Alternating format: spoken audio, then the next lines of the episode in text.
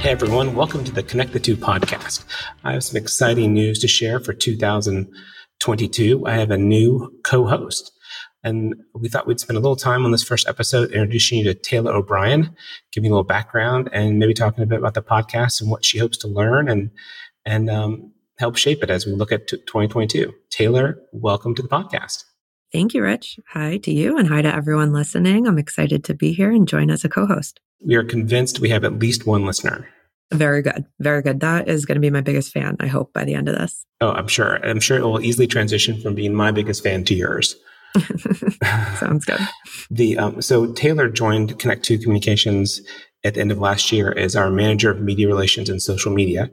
So she is much more versed in all things social than I am. I'm a bit of a curmudgeon or a I don't think I'm quite a luddite, but I think I'm more of a curmudgeon as it comes to to social media.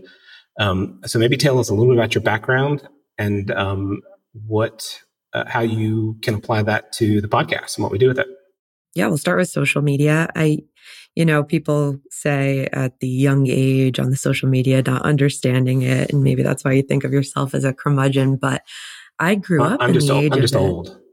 but that's not, you know, what I'm finding in uh, from my previous experience and now working with Connect2 and helping clients uh, utilize their social media, there has to be strategy behind it because social media can be fun. It should be something you enjoy, but it could also be very strategic and very meaningful.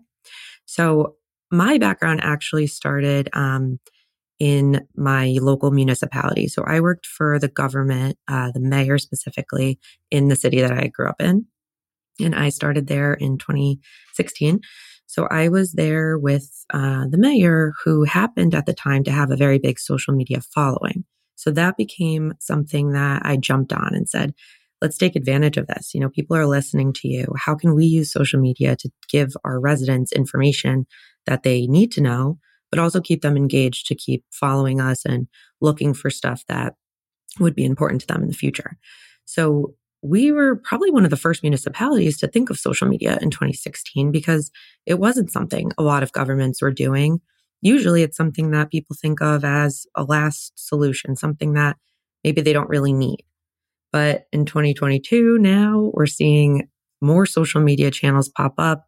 Um, even TikTok might be something some people are thinking, I'm never going to be on that. But today, businesses, big companies are using that to promote and reach the Gen Z audience that they may not be reaching anymore on a Facebook or Twitter.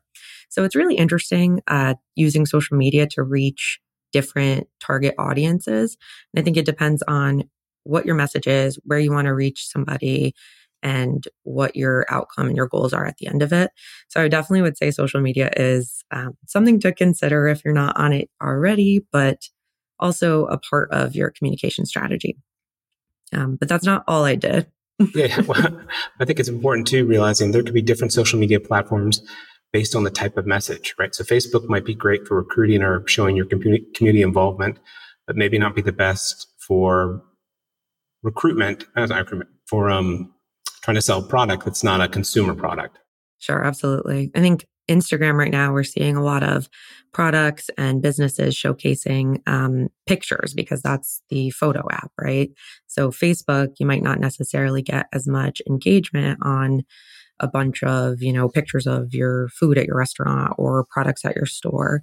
But Instagram is a photo app. So, if you're a company that you know, isn't showing a product specifically, Instagram might be a little bit hard to figure out. But Facebook, you could add more information, you could post links, you could add events, and that may be the solution for your customers or your clients. So what do you think about this podcast and what we can do with social? Like what's the what would you like to explore, you know, based on your role as as manager of media relations and social media to the podcast that maybe we haven't explored before or that that that we should discuss when we talk to reporters or talk to customers or just talk about the topics that are driving our business?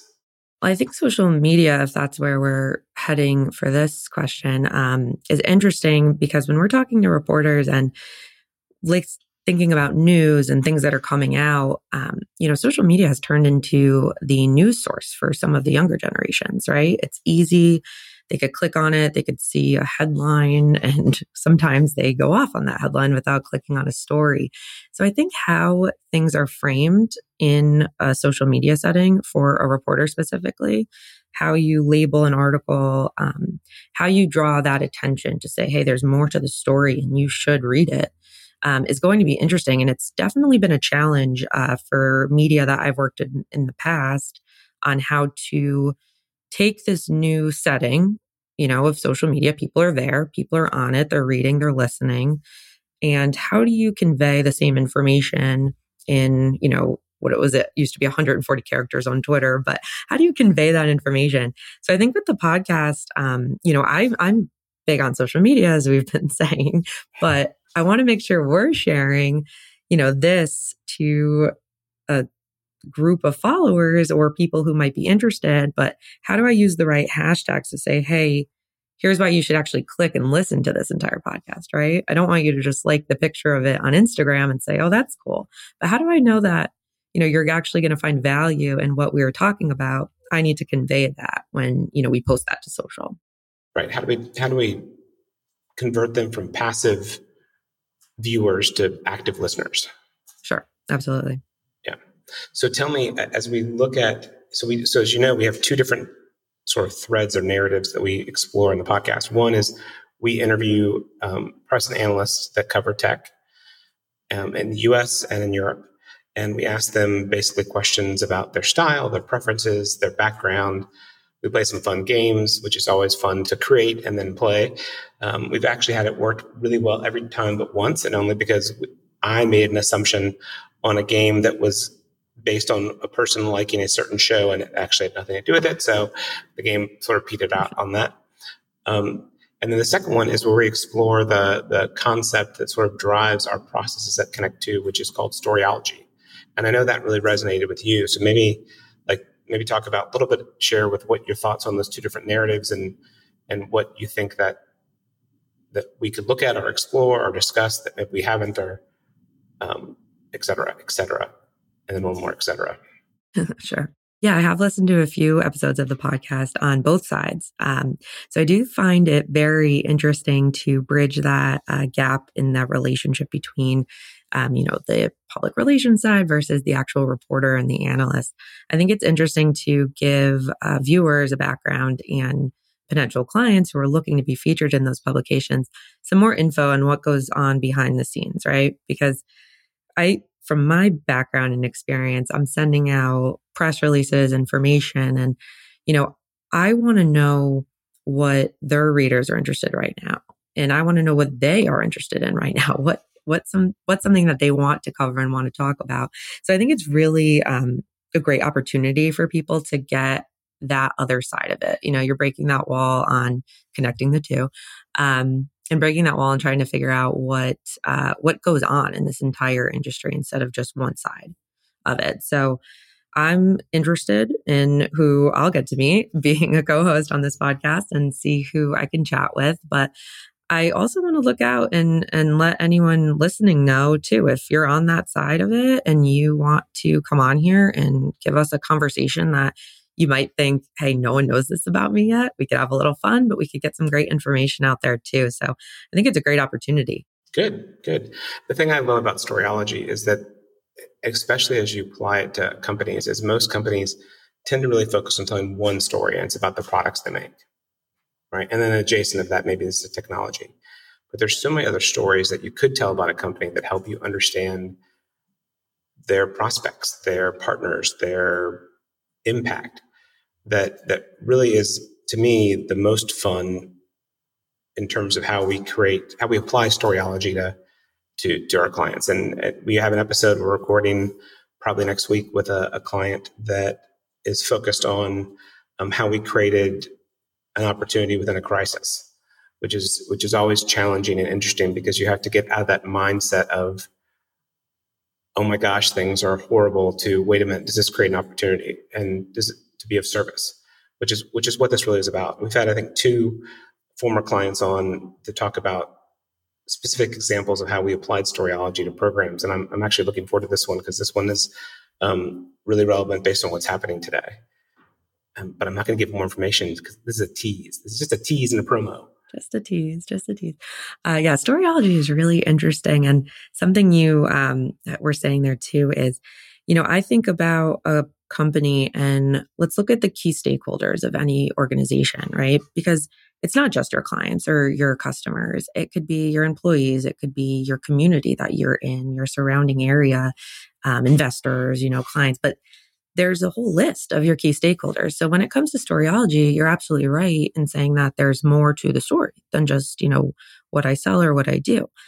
There are so many opportunities that can go missed because sometimes you're looking at the, you know, the side of it from, and this goes into the entire communications realm, right? The marketing versus the PR. But integrating those two is also very important because there are so many sides to each company and business that should be showcased. And it just depends on, you know, is it the right time, which is what storyology is about, right? Is it the time and place to tell this story and what makes it important? What makes it valuable?